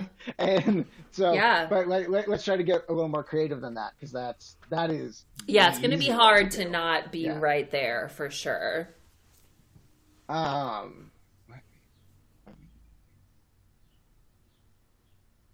Well, okay. This is uh, also a dated song and is really wrapped up in, in stalking and murder still. But um, I'm thinking about uh, I don't remember who the prosecutor was, but in the O.J. Simpson trial, and so uh, let me glove you. And so there's there's this debate on if the glove Oh. doesn't fit, you must acquit type thing because it, forcing him to try it on was a strategic error. And so maybe this is like the lawyers processing through this. No, like we we got to glove him. We got to let me glove you. Like I, I want to do this. So that that's Yes. That's Uh, amazing. I really like that. Yeah. That's a good one. Yeah, I'm I would have to like I'm thinking about the whole story of it that it's like okay, so it's the other side. It's not Johnnie Cochran, it's the other people. right. Yeah. Right? And it's from Mhm. their perspective of saying this is going to work. This is Right. going to be what proves that he did it. Mhm. So, let me glove you. And are they saying let me glove you to OJ Simpson? Are they saying it to I think- the judge? I think it is- Like what's okay.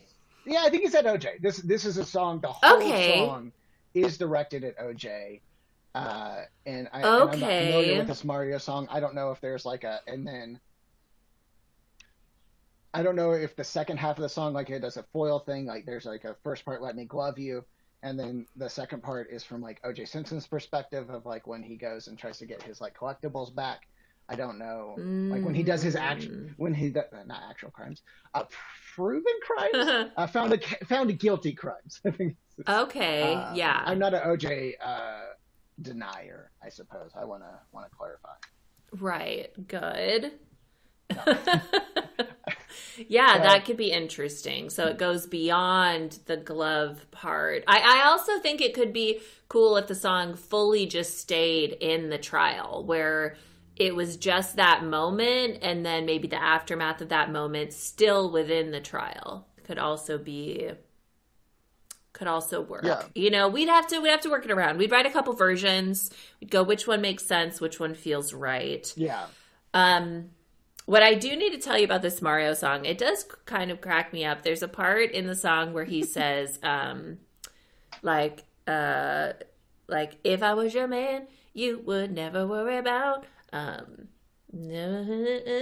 uh, oh, it's like, uh, what did they say? Like, some for the cars, handful of rings, like talking about what he'd buy for her. And so he says, handful of rings. And that one I just always sticks with me because I want to know what he's envisioning. Is he envisioning every finger with a ring, maybe hmm. multiple rings, you know, very like psychic sort of like look? Or is he thinking like handful of rings, like he just pours rings into her open palm and she's like, like, like a kid Right. getting like, you're getting all, or, or someone at, in Las Vegas winning the jackpot, I guess, something Right. like that. You know, I, Yeah. What do do we know for sure that this like is a song that he's writing to a woman, or is this like uh, is he talking to Sonic the Hedgehog? Like, is this like a possibility? that's true. Like, do we know? That's true. know- I've never looked at it through that lens, but every once in a while you will hear something like that. Like it's like, oh, the Barry Manilow song Mandy is actually about his dog. And then you go, well, wait, let me give it a re listen because I wasn't, that wasn't on my mind, but maybe that does add up. So I might have to, I'll have to go back and re listen.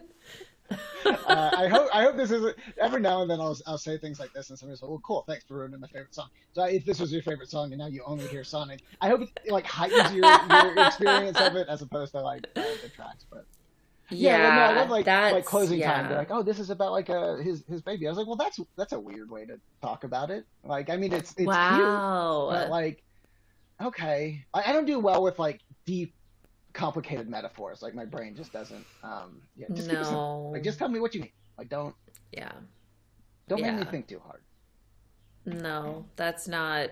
Mm-mm. So you're not like a Stanley Kubrick fan. It's like I don't.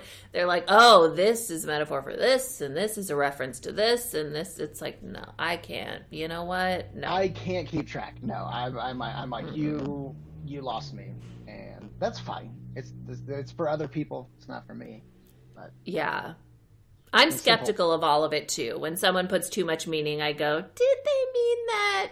You know, like when you're taking like a literature class in college and they go, every single line, like this is this and this is that. And you're like, are Oh, we yeah. sure? Did anybody confirm with the author? Because I think you might be reading into it more than they intended. Because I've never written a thing and been like line by line, these are all metaphors or something. Like, no, no, no. You know? Yeah, I struggled deeply with both uh, reading and writing poetry. uh, kind of for these Mm. reasons. And I think I also Yeah. I often often think about this painting I saw in uh, the High Museum in Atlanta, and and it was somebody that painted I don't know it's probably like four feet by seven feet, you know, massive canvas, and they painted something on it, and then they painted over it with beige, and then they kind of like scraped it off a little bit, and you could see you could almost begin to see like probably like a square foot of a picture behind it, and it was called Love. Mm. And I was like, does this mean something to the artist, to the creator? because this is in a museum and it's, wow. I guess, art. But that that's when I realized that a lot of art was just not for me. Like not like in a bad way, like Yeah. not like art stupid, but like yeah, I'm not gonna try much anymore because like I don't, I can't get there. Yeah. And I'm if if that's your thing and you look at that and it means a lot to you, great. But like I'm, I'm And does it have meaning to the artist, or were they like, that seems kind of like a cool thing to do? Like, what, how, Right. like, really, should I be spending my time trying to figure out the deeper meaning, or is that pointless? Yeah. Um, yeah, it feels pointless, but I don't not for Yeah. you specifically, but like, but yeah, like, did did you do a bad painting and they're like, well, I gotta deliver something, and so like, you know, here you go. Yeah. And would it have been better if you just hadn't done the beige thing at all? If we could have just seen the painting, would that have been nicer? You know, but you're the artist, whatever. Right. Well, so it's, so it's up there too. Uh, um, mutual friend um, Anastasia. Uh, I went to the um, uh, the Museum of Modern Art in San Francisco, and then there's like a golden toilet or golden like urinal, and um, it was Okay. fascinating to look at because like it was this like avant-garde guy, and he was like, you know, you'll take anything by if it's got my name on it, you'll accept it as art, but if like I just Mm. anonymously send you a golden toilet, um, then you will reject it. But then when you found out it was me, you'll take it back. And so, like, this is actually not too far away from like Weird Al good. parody and like social, all this stuff. It was like he's kind of just trolling him, and then they're like, "No, it's art now." And so now there's like a golden urinal because that's art, I guess. Um, I don't know. Yeah. Don't under, again. And I, I- I feel like that reminds me of that like exit through the gift shop movie too, Mhm. where the guy who's like kind of just supposed to be interviewing the artist ends up being like, I can actually do this because I think I get like it's almost like he understands what the formula is, and then he just does his own version of like Banksy slash Andy Warhol, just like trash, but it's like Mhm. very popular because there isn't really always a deeper meaning there. People will kind of take whatever. So I think that's really interesting to have an artist be like, why is this good art if it's coming from me, but not just in general? Like that's Mhm. that's really cool. hmm So I actually liked that piece, which is weird enough. Like I look at Penny, I'm like, nah, and I see a golden toilet that was just kind of like a troll thing from the 1920s or whatever, and I'm like, that I connect with. I don't know why. Like this. yeah. So I want to know before we get into the Weird Al movies, um, I just want to know do you like comedy songs in general? Are you a fan of any other comedy music people? Yes. Um, I. Yeah. So. I guess.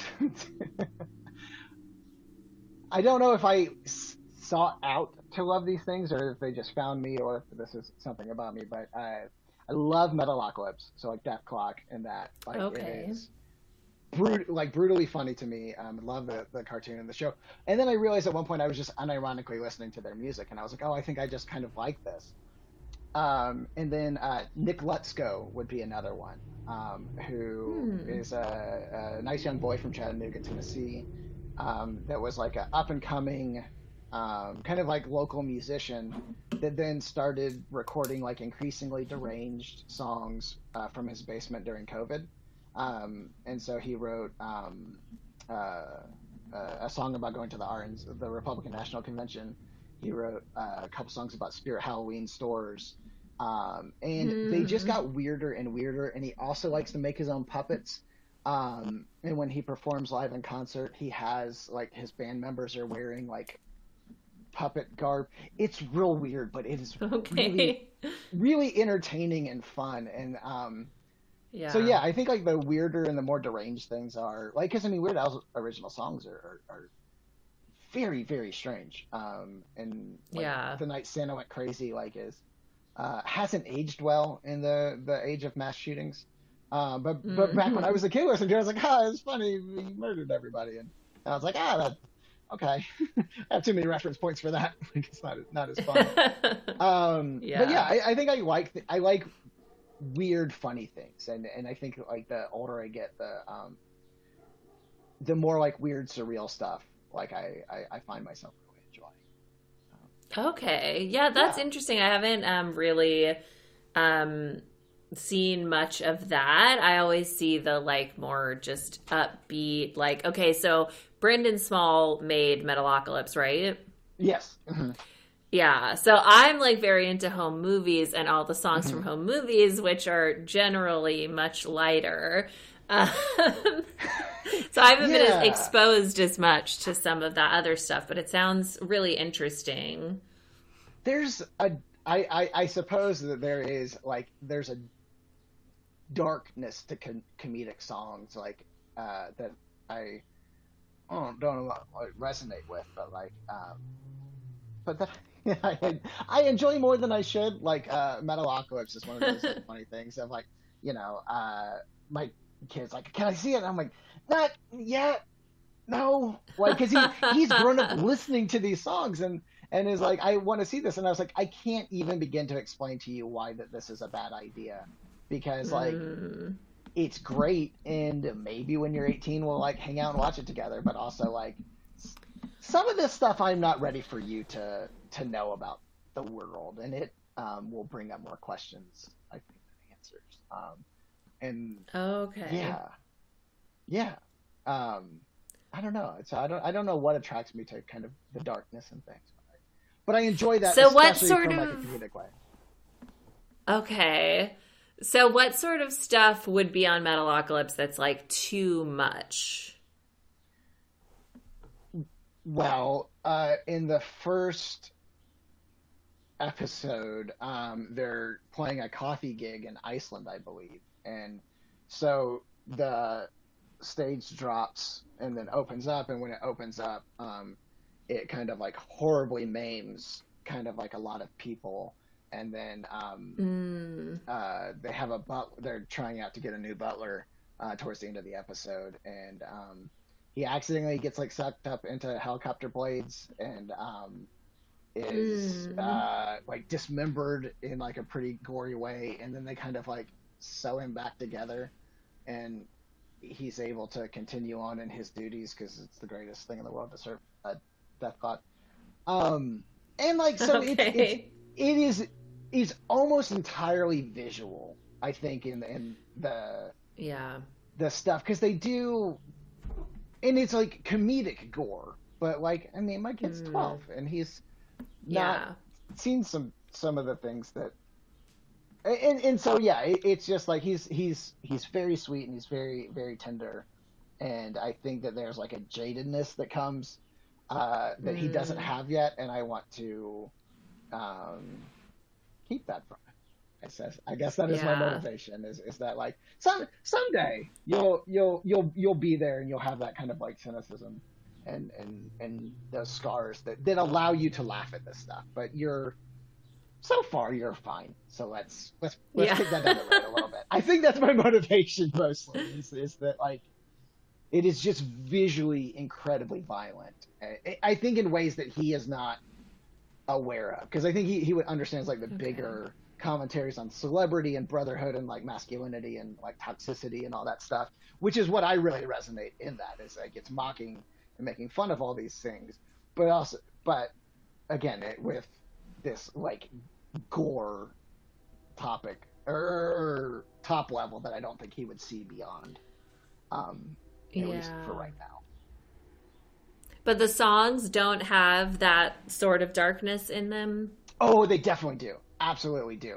But they're a little bit devoid of so like um Laser Cannon Death Sentence is uh one thing to listen to, but when you're seeing a bunch of prisoners strapped to rockets being shot into space and blown up with lasers, it just hits a little. Mm. Okay, I see. So yeah, Yeah. So Okay, so the songs are similar, but it's Oh, yeah. just the, not the visual element, so it's not Right. so. Okay. Yeah.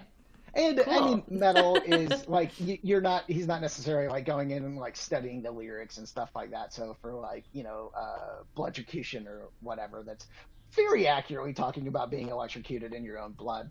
Um, he's just not paying attention to that part. He's just listening to the drums and the guitars, and, and so that's that's fine. okay, great. So what are what are some of your favorite Weird Al songs? Um, really the complicated one. I think is a, a current favorite. Uh, not favorite, but current Okay. one I enjoyed because I, I missed some of that. So some of his later stuff I I kind of missed. So like coming back back into that um, is fun. I think um, Dare to Be Stupid um, is definitely up there because that was like that was real early Houston discovering that song. Um, Okay. And what's Dare? so- Because I don't really know that song. I don't know every song. He has too many. No, but what? yeah. Uh, he he's got oh, oh myself. Uh, so Dare to Be Stupid is uh, a Devo parody. Um, so it, it's like Okay. he's got yeah. So he, you, uh, like if style parodies make sense. So he was not picking a Devo song to make to Oh, specifically okay. parody. He was parodying the '80s synthesizer style. Um, yeah. mostly focused on on on that and so dare to be stupid is there um everything you know is wrong um is is a favorite yeah. um just because the you know that's talking about somebody's like concept of the world being upended in in very silly ways really enjoy that um Mhm. Yeah, I do classic. think like the style parodies I think are probably my favorite or like you know artist parody where it's like it's Right. not an REM song but it could be or whatever like I love Right. that. Yeah.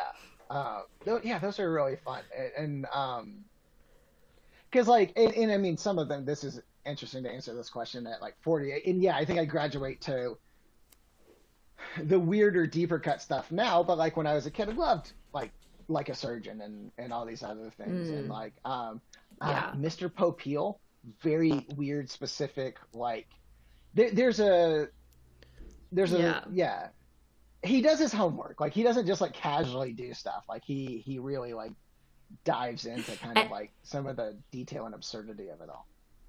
And is Mr. Popeil that is just uh B52's parody but it's not a direct song or is it a direct song? Oh, this is a good. I I actually don't know. I that because you asked that question, I think you're. I assumed that you're right.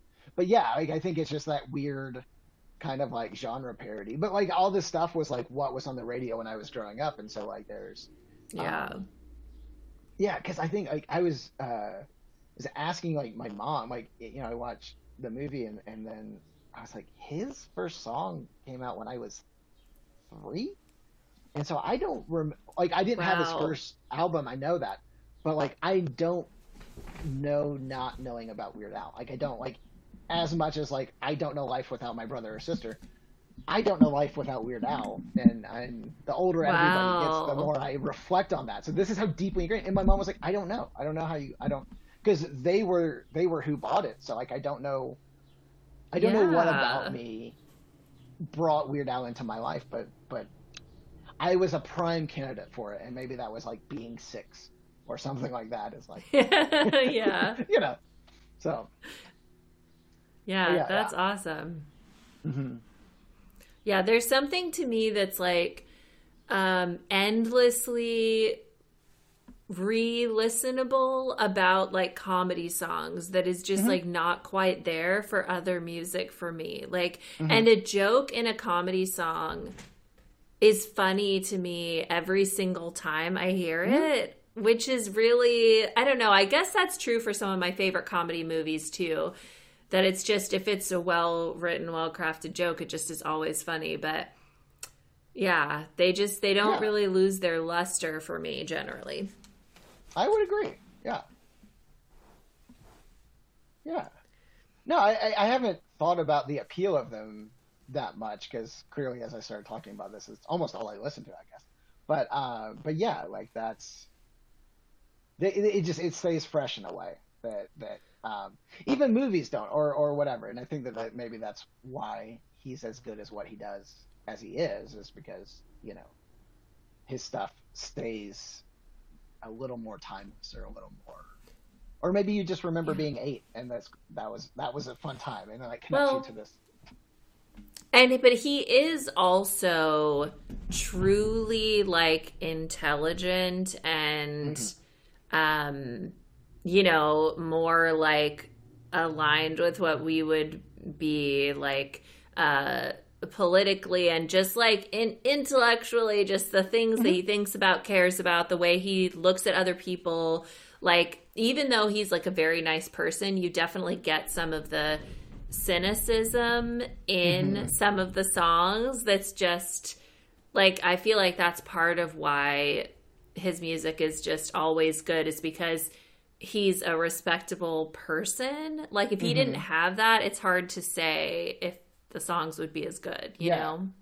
um that that reminds me of, another very specific and strange song that i like which is uh weasel stomping day i don't know if you're familiar with that one I don't really know that one. yeah that's normal It's like I think I've a- heard it, but yeah that's a very um reasonable reaction because because on the surface it is a song about uh, stomping weasels, and um, he actually uh, I, I, I saw him uh, play at Red Rocks, and he played that song with the Denver Philharmonic Orchestra, and it was it was it was Wow. a special moment for for me and my son because we like that song together. Like my son cackled the first time that song came on, and there's like there's Mhm. there's a lot of audio of like you know basically things like sounding like they're being squished and it's like on the it's just a very Oh weird and violent God. song on its face but then like towards the end it's like uh something like you know um why do we do this? No one can say but it's tradition so that's okay. And i was like oh that's the hook. That's that's the joke. Is like this uncritical like oh we have to like worship Yeah. these confederate statues because like that's our tradition and you can't like question tradition. And so like it's a very silly song to um to then throw in like a, a pretty deep um oh okay. So so yeah. Yeah. good song. Great song And that there is so there is often a larger message to his songs. If there isn't a larger message, it's like I don't know, it's very hard to say what makes like um completely inane like crazy silly comedy work, but I do think often if it's coming from somebody who has all of the other good stuff that somehow it just comes through even in something that's completely nonsensical. You know? So even Yeah. when he has a song like addicted to spuds or whatever there is not a larger message but it still is very good in a way that like i because i have an issue when i listen to like um the sloppy boys or something. Um if you're familiar it's you know a lot of Oh, the yeah, guys from yeah, like yeah. the birthday boys. Um there you can tell that there's no larger message the majority of the time. There's no real Mm-hmm. point to each song. They're not parroting a person uh, uh, like Mm-hmm. anything. Like they're and i can't really enjoy things that are doing that although sometimes totally inane stuff i think is amazing. So it's like Mm-hmm. i don't know what it is that sets like weird al or some other people apart. No that's, that's i don't know. yeah. There's no well yeah because it because it well because it was like you listen to other comedy music and then it's like yes and then it started thinking through like what the things that i do enjoy and resonate with and and they are things that have often a more meta context right? Like often a more meta uh thing. And, I, and I, again you know not weird al's not just like hiding this like incredibly like scathing social commentary that's like you know a through line of his career because like eat it is just funny.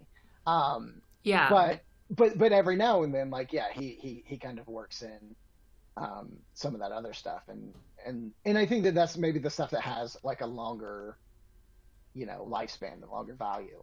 Um, and also, he's just really good. He's really talented. He's a nice boy. So he's he's an easy person to fan, you know, be a fan. Yeah. And I, I like that he is like I think most people would think of him as like almost like a clean comic sort of thing where it's like, oh, it's very like safe.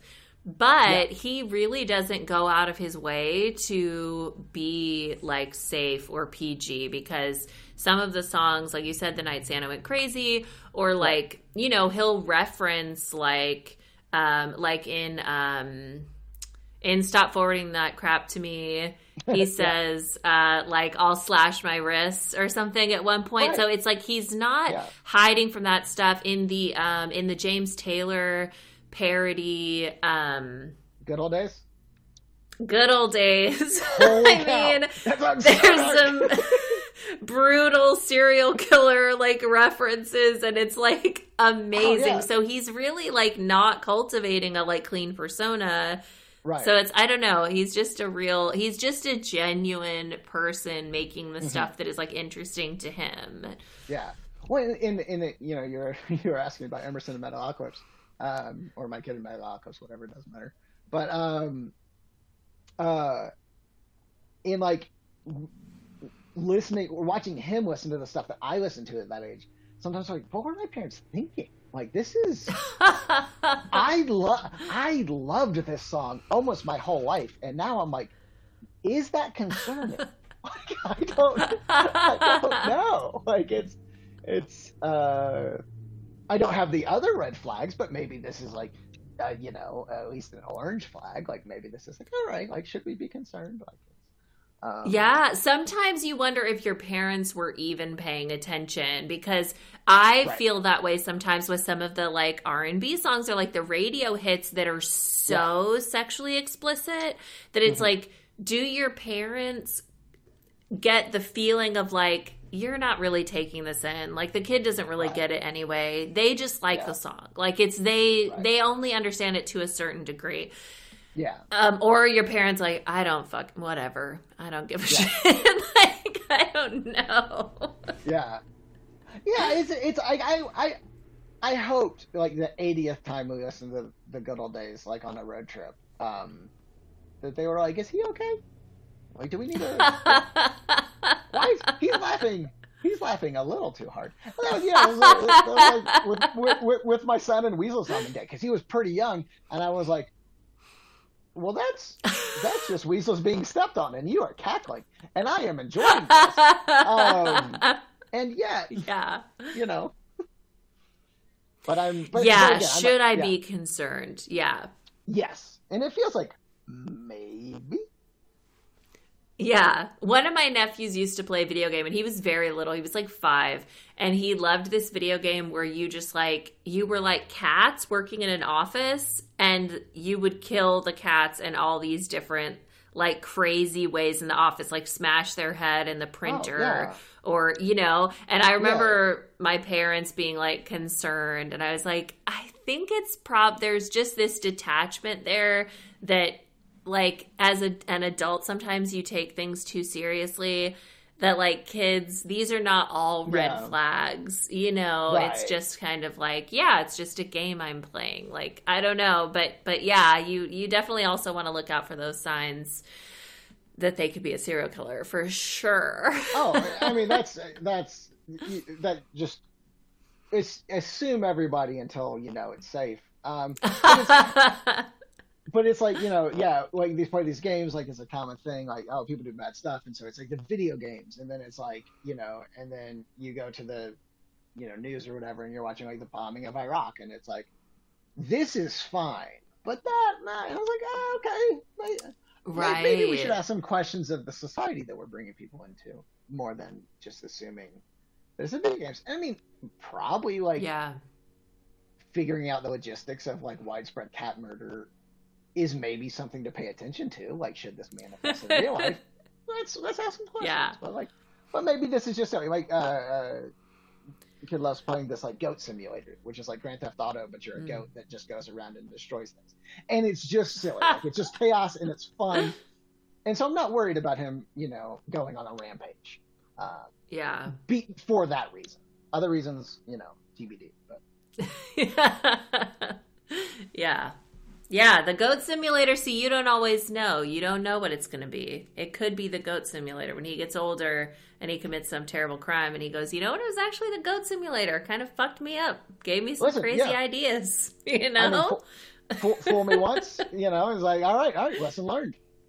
Should if if that's the thing, boy, boy, that would be a fascinating. I, I'd be like, but really, like, is that is that what we're going with? Because that this feels like some sure? bullshit. Yeah. you didn't even kill goats in real life. Like, so what? What is you know? It's just if he runs around and headbutts people like on a rampage, I'd be like, you know what? Shit. All right.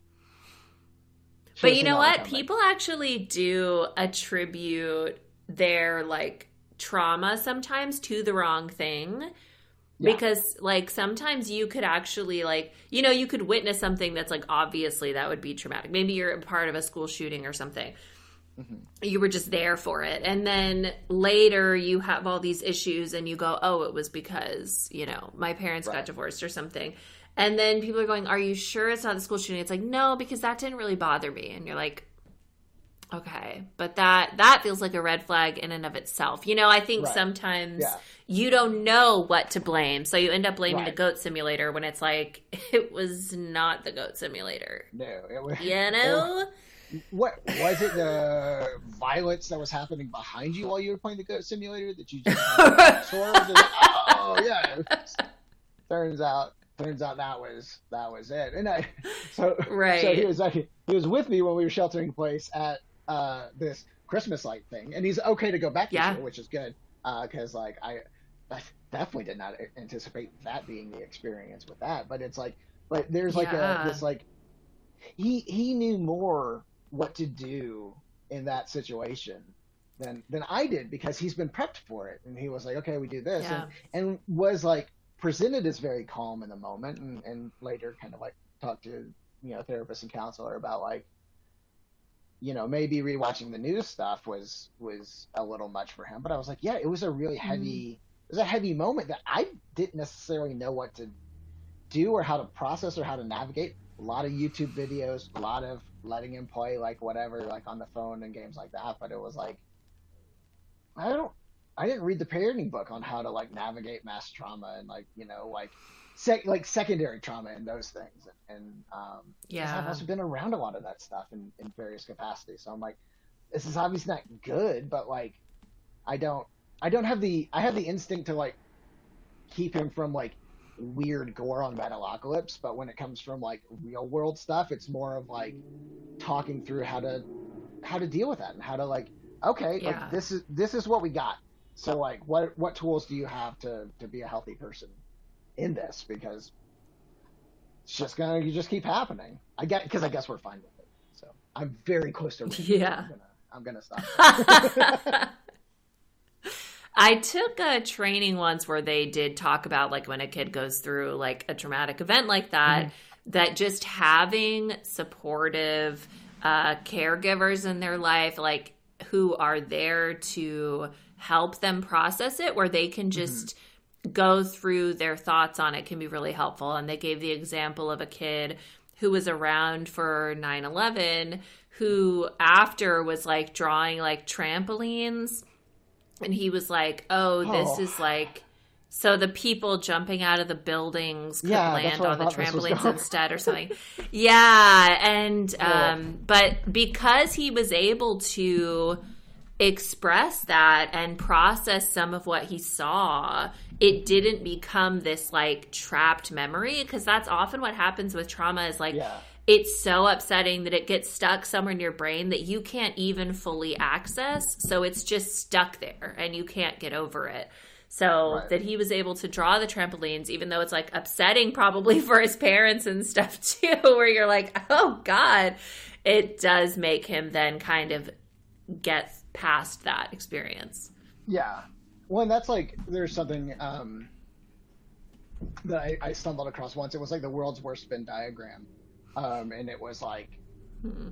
I, I think it probably gets more intertwined, like um, you know, with time because I haven't seen it in a while. But it was like child prostitution or like uh, child soldiers or like gangs or you know like whatever it was all it was like every spectrum of like child victimhood and so there was like some terrible meeting where they just like hashed out all of the ways a child could be exploited and vulnerable and and, and harmed and then it was like the, one of the the biggest commonalities uh, in that was like a um, broken nuclear family, right? Like so, and typically this was like on the edge of like you know uh, violence and, and warfare and stuff like that. So it was basically like, you know, as long as you have your family together, your ability to be resilient and, and survive and navigate this stuff is infinitely higher. And then the second sickness, disease, you know, whatever, uh, violence comes and starts to break that up, then um, your your exposure rate goes way up. Your ability to navigate, your ability to like do that, uh, or, or your your the likelihood that you're going to enter into one of these ways of, of exploitation and, and, and all that just goes way up. And so it, it, it's so fascinating to think about that and, and, and to process that. Cause yeah, it's like if you have, if you have tools, we can, a lot of things. And then the second those tools go away, it's like, well, mm-hmm. now your life's screwed. So Yeah. it doesn't Yeah, have to end up that absolutely. way, but yeah, but it's that, that, that, It's a lot harder. yes. Yeah. Yeah, you're probably going to have to deal with this at some point. If you don't have it in the moment, at some point you're going to need to connect with another person, most likely. Or maybe, you know, you could write about it. There are things you can do, but I feel like getting through stuff with someone else is the easiest way. And especially in the moment, they've started like talking about a thing called co regulation, where instead of just telling a kid, hey, use these coping skills, you're there with them, like practicing, calming down, trying to get on the same level. And it's like, yeah, Right. that's going to be so much more effective than just go take a time out, think things through, you know. Yeah. Yeah, because it's yeah, it's getting being in this world, being in, in, in touch with yourself and your feelings and, and, and all that. Um, and then being able to help somebody learn how to navigate that. It's, it's real hard. Like it's a real tricky uh, thing thing to do and navigate. Um, but that, that does make sense that like modeling that and, and modeling those breathings and modeling talking about it, normalizing communication, more normalizing like, yeah, being being able to talk about it and being able to be like, whatever, not okay or whatever is is so important at a young age because like he doesn't know how to talk about his feelings yet. That's okay. Like that's that's a learned Yeah. you know practice. Uh, you're oscillating between very intensely deep and uh, very silly things, which is actually the core of what I love about comedic music. It's really dark. It's like, oh, this is very That's silly. so also, true. you know, there's a sink full of blood in the Yeah. background. Okay, yeah, checks out. Yeah, that's so true. yeah, so this this podcast is the perfect perfect representation of those. yeah, of us processing why, why why are we like we are? You're like, well, we need we, we need to process some of this stuff, and we don't know how. Yeah, we need some gallows humor and that's what you know, that's what you get with these comedy songs and you mm-hmm. know, they especially when there is somebody like Weird Al maybe who is sometimes talking about the real issues or the annoying the frustrating people in your life or the little things people do like co- commenting on these things that we're experiencing and then you know just bringing lightness bringing lightness to us even even if he's singing about a serial killer. Yeah, because you know sometimes you gotta you gotta work through those feelings, and, and if you, if you can't laugh at it, then um, right you, yeah, maybe you're okay. I don't know. I don't think that's a real. maybe you're Yeah. oh, you're you're just deeply in touch with the horror of the situation. Oh, fine. well i am so happy that you came on the show today i had a great time Me too. So I'm going to let you go and enjoy the rest of your day. But thank you so much for coming on. This was awesome. Absolutely. It was my pleasure, Mel.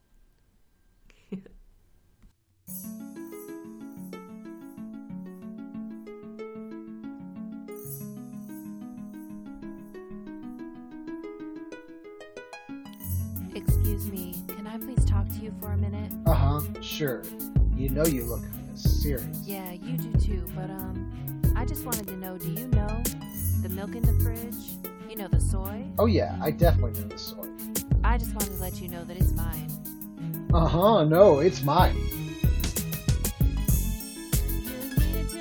You need to buy me some, or to give me half. It's not wrong to say the soy is mine.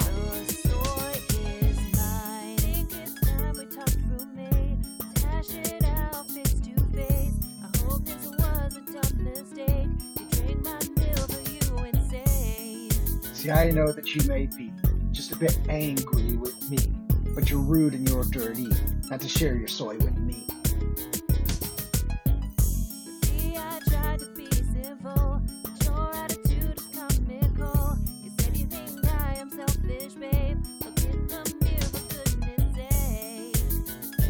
Maybe I don't see so good. Where's your name on that boot? I just want some cotton, can my dude? Some of the soy is all I took. Need to buy me some, or just to give me half. It's not wrong to say the soy is mine. I can't stand that you won't share the soy juice. It belongs to me. The soy is mine. Must you segregate the food? Keep on hogging all the goods. You need to buy double the stuff. Can't afford it? Well, that's tough.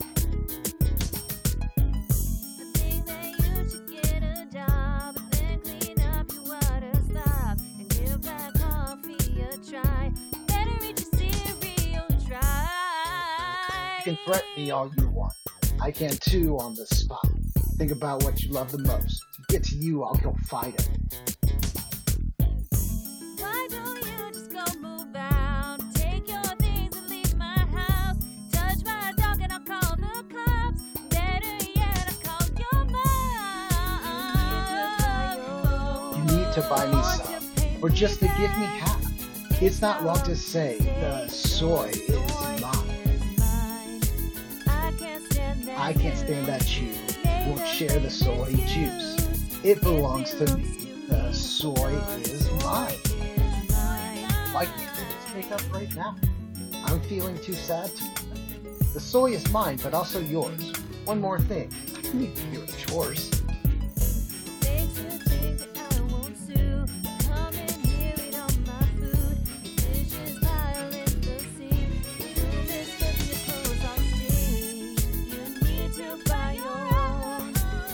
To buy me some, or just to give me half. It's not wrong to say the soy is mine. I can't stand that you won't share the soy juice. It belongs to me. The soy is mine. The soy is mine, not yours. Not yours. Not yours.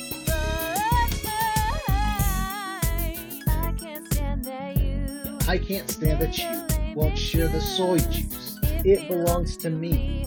The soy is mine.